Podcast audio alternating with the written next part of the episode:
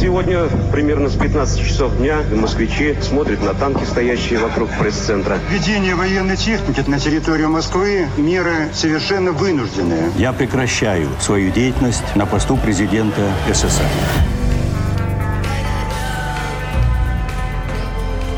Тридцать лет без СССР. Мой 1991 год. Это было здорово, это было супер. Тогда рухнула налаженная, хорошая, красивая, спокойная жизнь советская. Мы все от нее как бы устали, да? Потому что были идиотами. Хоп, и началось веселье. Когда мы начинаем ненавидеть других людей, мы разрушаем самих себя. Простая человеческая мудрость, которая уже больше тысячи лет. И хотя, казалось бы, все говорят постоянно и только о любви, Ненависти в мире не становится меньше. И это обыкновенная, банальная правда жизни. Это подкаст «30 лет без СССР», где мы рассказываем о людях, которые родились в Советском Союзе, но жить им пришлось в другой стране. Гость этого выпуска – журналист, автор документальных фильмов Аркадий Мамонтов – его карьера началась в редакции видеоинформации агентства печати «Новости» или АПН. В начале 90-х он работал стрингером в горячих точках. Ездил в Таджикистан, Узбекистан, в Нагорный Карабах, потом в Молдавию, Прибалтику. Он наблюдал, как исчезала страна под названием СССР, но, как и многие, в тот момент не осознавал масштабы события. Тогда все воспринималось иначе. Такое было время. Для нас, тогда молодых людей, это было такое открытие неизвестной земли, открытие Америки. Мы узнавали про историю свою, нечто новое, что нас потрясало до основ. И, конечно, на фоне этого через край плескал адреналин. Хотелось работать, жить, ездить везде. И мы не понимали тогда трагедии, которая разворачивалась на наших глазах. Мы весело, с улюлюканьем, с восторгом и безжалостно наше поколение во многом аплодировало развалу великой страны. Мы не знали этого, мы не понимали, что происходит, что эта гигантская земля, гигантская страна, Советский Союз, начинает делиться на части откалываться, и люди единой страны начинают расходиться и быть другими чужаками, иностранцами. Начались первые межнациональные погромы, Карабах, Средняя Азия, турки-месхетинцы столкнулись с узбеками и с таджиками, Молдавия, Прибалтика, которая была, в общем, зачинателем этого всего дела, да, холодная Украина, Кавказ начинал морщить брови. Я все это видел. И для нас это было, конечно, ну, интересно. Это было здорово. Еще летали самолеты, еще ездили поезда, еще страна как внешне с друг другом люди были связаны, потому что были единые граждане единой страны. Но уже пошла трещина, уже союз разваливался. Значит, в чем было отличие мое от других журналистов, которые работали, скажем, тогда на Первом канале, да, на телевидении Востанкина, на Втором канале, на Вестях тогда? Они учились по советским лекалам. Я учился несколько иной журналистике. Дело в том, что тогда еще существовала система запрета посещать те или иные районы иностранным журналистам. Но все агентства мировые слетелись сюда. Кого только здесь не было, начиная от CNN, заканчивая там каким-нибудь индийским агентством. И вот они все сели в Москве, у них были все свои бюро, и их не пускали. Ну, скажем, в район горячих точек в Средней Азии. Нет, и все. Еще действовали запреты. КГБ еще работало. И тогда АПН, тогда назывался агентство печати новости, предложила в духе гласности и перестройки наши группы съемочные. И мы работали как стрингеры. Люди, которые снимали репортажи, отдавали их иностранным корреспондентам. Но у иностранных корреспондентов были свои правила съемок да, тех или иных репортажей. И они нас, вольно или невольно, учили снимать как на Западе. И операторов, и корреспондентов, и редакторов. И я прошел очень хорошую школу западной журналистики, работы в горячих точках. И мне это очень здорово помогло. Например, мы всегда пишем текст изначально, да, а там текст пишут после. То есть вы сначала собираете материал, как вы видите, а потом пишете текст вот между синхронами. Это было удивительно. Но так нас учили. Нас учили задавать вопросы острые. Мы тогда этого не понимали. Через год только начал немножко соображать, в чем здесь собака-то зарыта, проблема в чем. А вопросы, которые сейчас бы я бы не стал бы уже задавать. Да? Почему объясню? Эти вопросы были холодные, эти вопросы были... Ну, это можно сравнить там с гладиаторскими боями. Да? Он в Риме сидит на трибуне, щелкая орехи, так сказать, и смотря, как гладиаторы тузят друг друга. Вот так они эти ребята работали, хотя они были очень классными профессионалами, западные журналисты. Но сочувствие за редким исключением, они к нам тогда не испытывали, а мы переживали страшную трагедию. А после первой такой командировки в горячую точку не было желания больше не выезжать туда? Да вы что? Я же вам объясняю, это был адреалин. Я же мужчина. Понимаете, это было интересно. Это было здорово, это было супер. Тогда рухнула налаженная, хорошая, красивая, спокойная жизнь советская. Мы все от нее как бы устали, да? Потому что были идиотами.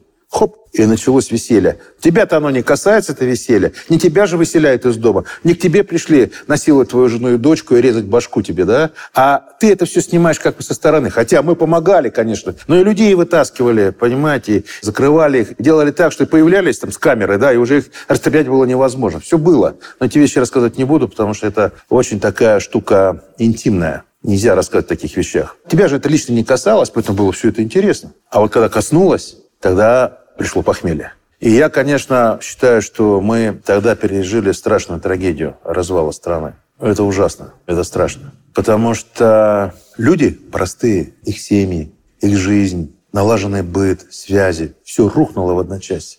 Это как сейчас Украина. Родственники, миллионы да, друг друга, не разговаривают с друг другом, понимаете? И вот то же самое мы там пережили. Это страшно. А нам было весело, нам было интересно. Это романтическое время но с точки зрения профессии. А с точки зрения жизни в единой стране, в которой мы все жили, это, конечно, страшное время. Самое страшное, пожалуй, время. Почему я об этом говорю вам сейчас, рассказываю? Потому что я боюсь, чтобы это не было и у нас сейчас для нашей России. А сейчас, оглядываясь в прошлое, как думаете, был ли шанс, возможность сохранить Советский Союз? Да. Нас победили, грубо говоря, джинсы, жвачка и мальборо. Вот для вас, вот модный, как говорят, прикид, да, купить что-то там, часы, это не проблема сейчас, да, правильно? Ну, это просто, ну, как, не знаю, тут помада, зубная щетка, да, там, все. А раньше это была дикая проблема. Завербовали людей, вербовали шпионов у нас за видеомагнитофон, красивую жизнь и так далее. Вот что было, понимаете? Идиотизм советской системы и тех чиновников, которые тогда управляли государством, был в том, что они не сделали так, что экономика должна была быть на первом месте, как в Китае. У нас не было Дэн Сиапин, у нас был Горбачев, к сожалению. А если бы у нас был Дэн Сиапин, такой же по масштабам человек, такой же гений, да, у нас был бы как в Китае. Потому что должна была впереди идти экономика. А так, корпоративное движение, тут же появились рекетеры. Все это через раз, через два как-то... Ну, надо было рынок создавать. Рынок, пускай компартия будет, бог с ней, но должен быть рынок и частная собственность. Вот что надо было делать. И тогда бы, они же материально заинтересованы все люди, торговали между собой, у нас гигантский внутренний был рынок. Все бы это наладили связи бы и все. Но для этого должны быть классные были экономисты. Должен быть, быть лидер, который занимался не болтологией, а занимался делом. У нас не было такого. Политик Дэн Сяопин никогда не был руководителем Коммунистической партии Китая, то есть официально главой страны. Но по факту, после смерти Мао Цзэдуна в 1976 году, именно он правил Китаем почти 20 лет. Он стал автором экономических реформ в стране и предложил принцип социализма с китайской спецификой – а еще он открыл Китай миру и сделал его частью международных рыночных отношений. В его биографии не всегда все было гладко. За время правления Мао он дважды попадал в опалу и каждый раз возвращался на самый верх. Он был мудрым политиком и умел ждать. Мы все посмотрели на Горбачева и сказали, Михаил Сергеевич, ты мессия, ты после всех этих дряхлых старичков, он вышел такой, спустился по трапу самолета, говорит много, хорошо, передвигается, двигается, мужик в полном рассвете сил, да, и все на это клюнули. А получился пшик. Вы можете представить американского президента, который бы рекламировал пиццу? Я нет. Поэтому вот, конечно, это было ужасно на самом деле. А мнение тогда и сейчас у вас о нем как о человеке, как о политике различается? Ну да, я тогда его воспринимал с надеждой. Мы все воспринимали его с надеждой. Особенно вот этот съезды, которые проходили тогда, где Сахаров выступал. Сахаров много снимал. Это был, знаете, такой захватывающий сериал. Улицы пустели, когда шли съезды. Когда межрегиональная группа выходила, Собчак, Афанасьев, Горбачев выступал, Сахаров на трибуну выступал. У меня был такой коллега, Петров, Андрей, по-моему, зовут. Он сделал шикарный клип под Вивальди, под зиму, да, полет шмеля, и там Шикарный был клип про сам съезд, да. Мы там съезде снимали в дворце, брали интервью у всех. Глян, Иванов, это было вообще, понимаете, такое было событие. Это взрыв был эмоций. Понимаете, жизни, это же, говорю, весна была, рассвет всего. Но цветки были ядовитые потом, когда лето наступило, а следом осень. А потом суровая зима. Вот что было страшно. И, конечно, Михаил Сергеевич воспринимался таким вот он вождь, вот он царь Давид, вот он, вот он народ выведет из этого мрака, из этого страшного египетского плена, выведет наш, наш Моисей пришел, он выведет нас. Ну и вывел, когда все расползались и превратились в страшную враждующую массу между собой. Сейчас, конечно, у меня нет к нему отрицательных каких-то эмоций. Мне его жаль, потому что он не справился с гигантской исторической ношей, которая легла на его плечи. Власть – это всегда ответственность. И такая власть предполагает, что ты идешь сам на алтарь, ложишься под гильотину и готов принять смерть и духовную, и физическую за свой народ. Он не смог это сделать. Он не был готов к такой жертве. В результате жертвой стала целая страна. Вот так. Хорошо, давайте решим вопрос. Это не выступление. выступление Товарищи, давайте решим вопрос. не было. Давайте решим вопрос так. Я вношу предложение компромиссное. Кто за то, чтобы дать депутату Сахарову пять минут для выступления, прошу поднять мандаты. А что можете сказать про Бориса Николаевича Ельцина? Борис Николаевич Ельцин. Это потрясающий актер. Потрясающая личность человека-разрушителя, не созидателя. Он в этом гений. Мы его много очень снимали, АПН его снимала. И как он ездил в троллейбусе, и как он ходил пешком в этот, э, сейчас где Совет Федерации, там был Госстрой. И в квартире у него снимали. И я помню, самая запоминающая съемку была у меня, когда он шел на съезд депутатов РСФСР, где вы должны были избрать руководителем Российской Федерации. Мы приехали рано утром, в 5 утра, к его дому на Лесной улице. Ждали, когда он выйдет. Открылась дверь где-то полвосьмого. Он вышел, с ним вышел Коржаков. Тогда он ездил на «Москвиче 400», не 12, а новый «Москвич» такой. Мы были с оператором. Он вышел, пахнул хорошим одеколоном, был подстрижен такой, вышел. Я говорю, сказал, здрасте. Договорились об интервью, конечно. Здрасте, здрасте. Ну, вот у вас первый день, вы идете на съезд исторический, где будет принято решение о суверенитете, о независимости Российской Федерации. И он рассказывал об этом. И я запомнил одну вещь, которую он тогда сказал. И потом воплотил ее в жизнь. Он сказал, вы знаете, я считаю, что надо нашим республикам дать полную свободу Российской Федерации. И рынок все наладит. Надо всех отпустить. Пускай они работают. Зачем эта тюрьма народов нужна? Так он сказал. Ну, примерно так. Потом они сели с Коржаковым в машину, Коржаков за рулем, вдвоем. Мы ехали за ними, снимали это, как они... Эти кадры где-то есть в ОПР, не знаю. В общем, москвич, и там Ельцин едет. Подъезжают они к Спасским воротам, он выходит, мы снимаем, как он идет по площади, подъезжает удостоверение, заходит в Кремль и дальше идет на съезд. И для меня это было очень удивительно, я был в восторге от этого человека. Особенно, когда он ездил в троллейбусе там с людьми. И народ опять поверил. И сказал, вот он, и народ начал говорить, таксисты, люди, а зачем нам Средняя Азия, чем мы их будем кормить? Зачем нам Прибалтика? Зачем Кавказ-то вообще не нужен, что одни проблемы от них. Давайте мы вот объединимся втроем, это фишка такая была, да? Беларусь, Украина, Россия. И все, это будет наше, вот новое образование. Понимаете? Все было разыграно как по нотам. И ни Беларусь, ни Украина, ни Россия, конечно, не объединилась. Подписали только Беловежскую. Все было ясно изначально, как это все должно было разваливаться. И Борис Николаевич, конечно, он человек-разрушитель. Горбачев – это несостоявшийся Моисей, понимаете? А вот этот человек – это разрушитель. Может быть, так и надо было, я не знаю. Но он в историческом процессе. Бог попустил так его, появился. И еще пожелание от рабочих комитетов, от депутатов, которые поддерживают рабочее движение в Кузбассе, что у нас однозначное решение – это бы голосовать за Бориса Николаевича Ельцина. Нам нужен лидер – которому верит народ в данное время. События августа 91 года вы Я был, да. помните. Где вы тогда были? Я был дома. Меня разбудила мама в 6 утра. Сынок, посмотри, что там по телевизору. Я включаю телевизор, а там «Лебединое озеро» идет. Я тут же собрался моментально. Ну, инстинкт, знаете, охотника. Вот я сразу сообразил, что да, что-то не то. Быстро хоп, на работу ВПН. Уже танки на улицах. ВПН стоял танк там. И уже по Минскому шоссе шли танки. Нашел я быстро оператора, Лешу Литвинова. Быстро мы собрались.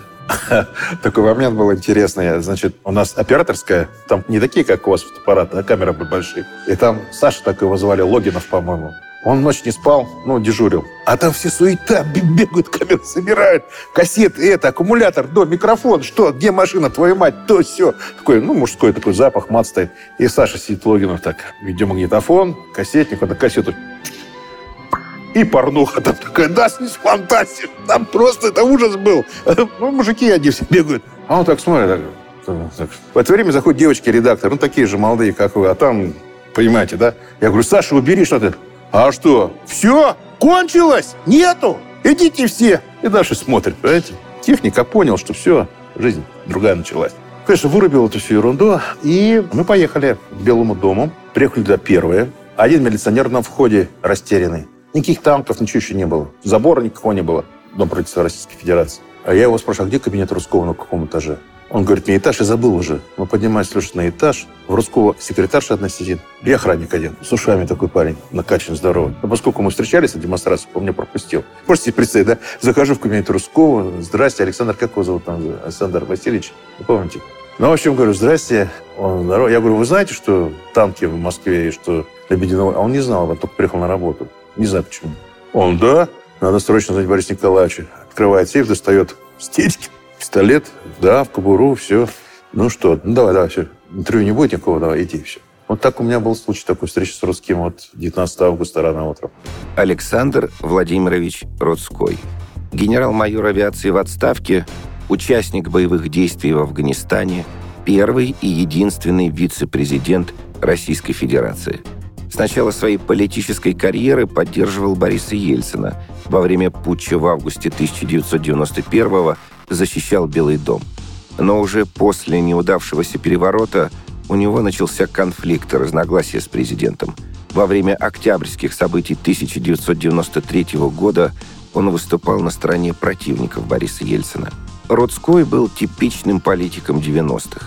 Харизматичным, ярким – но так и не ставшим хорошим управленцем. Я помню, вот у Моссовета солдатиков поставили, десантников, с штык-ножами, с автоматами, с полным снаряжением, а пожрать им не дали ничего. Кухню не привезли. Они стояли там до обеда вообще голодные, не пившие, не И люди им понесли кушать. Они так дичились, не брали. Приказ же. Я помню, моя однокурсница, так красивая девушка, такой небольшой рост, подходит, здоровый такой десантник такой, Алеша Попович такой, подходит к нему. Ну ты, вот я тебе пирожки пекла, съешь. Ну что ты отворачиваешься, съешь. Ну, я же не буду тебе автомат твой отбирать. Ну что, она маленькая, по пояс. Вот так вот было дело, да. И, в общем, их любовью распропагандировали солдатиков этих. Любовью. Русские женщины. Водой, поговорили с ними. И уже вот эта мобилизация, чувство агрессии, когда можно было уже начинать стрелять, даже если командиры командовали, уже никто бы не стал этого делать. Что поняли, что это мы одинаковые. И о форме это не форме, но мы граждане одной страны. И это было начало конца путча. Никогда там пресс-конференция Янаев с тряжущими руками выступал. А вот утром 19-го, где-то около 11-12, когда народ простой подошел к армии, начал с ними общаться, пирожки, вода и так далее, все, кончилось. Невозможно было уже ничего сделать. Армия была разделена. Кто-то выполнил приказ, кто нет. У всех оружие, тогда началась бы стрельба. И а потом напряжение было большое, и народ сгруппировался. И помните эти знаменитые кадры, когда по Калинину, по Новому Арбату спускается огромная толпа, и там едет кран, и флаг на кране такой знаменитый. Это мои кадры. Это я снимал. Потом все, весь Запад их забрал. Никого не было вообще. Была только наша камера с Лешей. Я говорю, ну-ка залезай на парапет и снимай это все дело. Держи, держи камеру. Я так держал его, и он битакам большой, он снимал, это красиво шло. Народ идет огромный, и это кран едет, да, и там флаг российский, да, и это все так идет, и мы это все снимали, держали, держали. Исторические кадры сняли, да. Вот оно, журналистское чутье. Ну, да, в какой-то степени, да.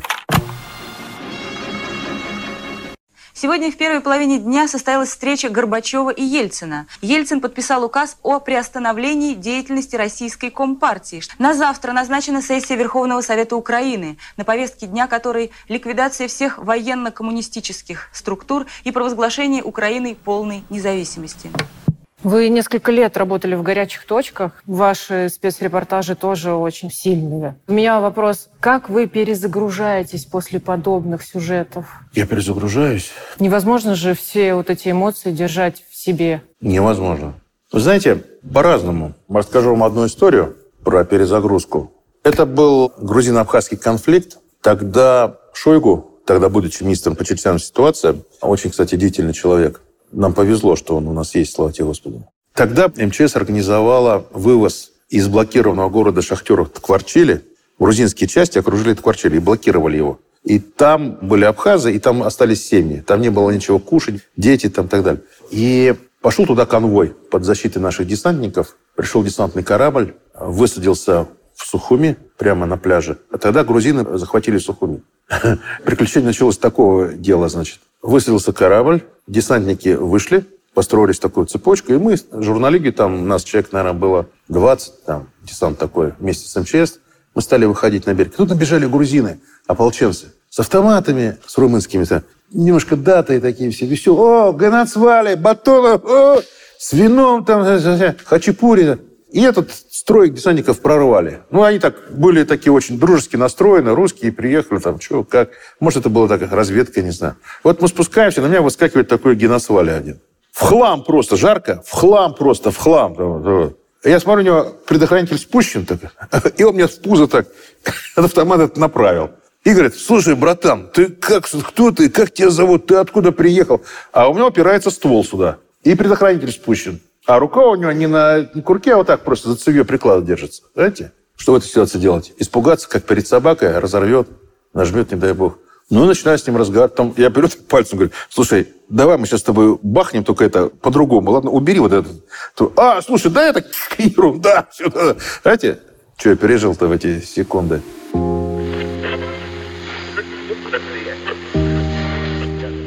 Ну ладно, все это закончилось там. Сели мы в машину, которая с корабля вышла, и поехали в Кварчили. Тоже с приключениями, долго рассказывать. Приехали в Кварчели, блокированный город. На стадионе поставили эти машины, были составлены списки, и начали людей грузить в эти машины, чтобы везти в Сочи. Ну, на корабль в Сочи. Пошел дождь. Тут такое началось. Оцепление стоит. И весь город рванул в эти машины.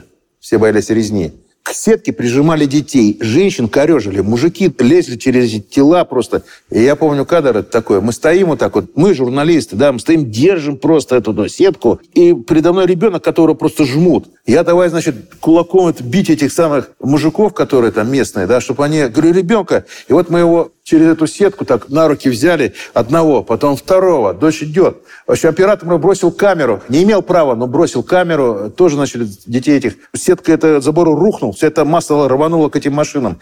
Взяли так цепи, значит, и не пускали их. Потом начали стрелять солдаты в воздух, чтобы отогнать толпу эту. Отогнали, слава тебе, Господи. Погрузили женщин, детей. Какие-то мужики туда залезли еще, которые боялись умирать в эту машину. Ребенка это не забуду никогда, вот это мы держали. И потом, какой кадр я увидел. Молодая-молодая женщина, кавказской национальности, не знаю, как кто она, грузинка, абхазка, неважно. И красивый молодой парень.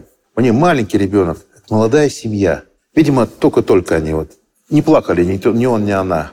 Она уезжала, он оставался. И как они прощались. И этот оператор, чудак Леша, вместо того, чтобы снять этот кадр, да, он кому-то помогал. Понимаете? Я там матом просто орал, говорю, да где, надо снимать это. Ну, понимаете, не снял, да. А это была настолько удивительная история. Она бы сейчас была бы очень важна, да, интересно. И вот они прощаются с друг другом. Это, знаете, как вот э, летят журавли у Колотозова или еще каких-то таких классиках, да, как они прощались. Оба высокие, худощавые, она с этим ребенком стоит. Дождь идет, капает, все, у нее волосы так вот глаза большие, миндалевидные, да, у него нос прямой, он такой высокий парень, уже залысины здесь появились. И вот они прощаются, он так ее держит, как бы, она с этим ребенком прижимается, он поцеловал ее, прощается. Может быть, слезы были, но дождь все смывал. То она залезла в машину, посадил. И мы в этой машине ехали тоже в кузове. И вот мы едем, и он стоит, смотрит. И вот так едем, едем, он все дальше, дальше, дальше, дальше, дальше. И уезжает. Выехали из Кварчеля, поехали. Тут грузины. Хлоп, Первая остановка, первый КПП. Начали шарить, несмотря что десантура, начали шарить, мужиков искать. Пятерых нашли. Куда их увели, я не знаю. И дальше мы опять в Сухуми приехали, ночь, у каждого поставили десантника. Ну что они могут сделать против толпы этих ополченцев, которые окружили эти машины, там заглядывают, как зверьки в этот в кузов. А, слушай, а, да, да, абхазы, да, да. Женщины видят там, да, мать, а. Вот. Но еле-еле там, значит, договорились, отогнали всю эту братью. Приехали на десантный корабль, всех погрузили туда и плывем в Сочи. Рано утром погрузили, жарко, солнце светит, я смотрю, вот на палубе все воду разносят там люди. И вот эта вот девушка молодая с этим мальчиком своим, с ребенком, сидит отдельно от всех и так вот груз так смотрит на берег. Приехали в Сочи, всех выгрузили, нас в аэропорт, и я тогда напился. Прямо в сочинском аппарате. Все схлынуло так. Напился. Как меня погрузили в самолет, как я летел, я не помню. Здесь меня выгрузили. У меня такая была голова. В общем. А потом пошел в церковь. Ну, все по-разному выходят из истории. Я хожу в церковь, потому что это очищает, это помогает. Но сейчас проще стало как-то переживать вот эти... Да как же. Не, ну опыт. Мне почти 60 лет уже. И я потом в таких делах уже не участвую, пенсионер. Я мне... Нет, если надо будет, конечно, я пойду, бегать я не буду, но сам напрашиваться на всякую войну, там, где стреляют, убивают, мне это претит Я не получаю от этого удовольствия никакого. Я не бегал никогда ни от каких горячих точек. И в Афганистан ездил там, через перевал было дело, да, и в Ираке я был. Но я не бегал никогда от работы. Я не кричал, что я боюсь или я не могу. Я ехал. Но когда это здоровье позволяло, потому что там надо быть очень здоровым. Надо чувствовать себе, что тебе не подойдет сердце, печень, желудок, что ты выдержишь там беготню какую-то, да, потому что там по 200 ударов в минуту бывает, что ты это все выдержишь. Духовно я выдержу, но физически тяжело это, это работа. Это подкаст «30 лет без СССР», где мы рассказываем о людях, которые родились в Советском Союзе, но жить им пришлось в другой стране.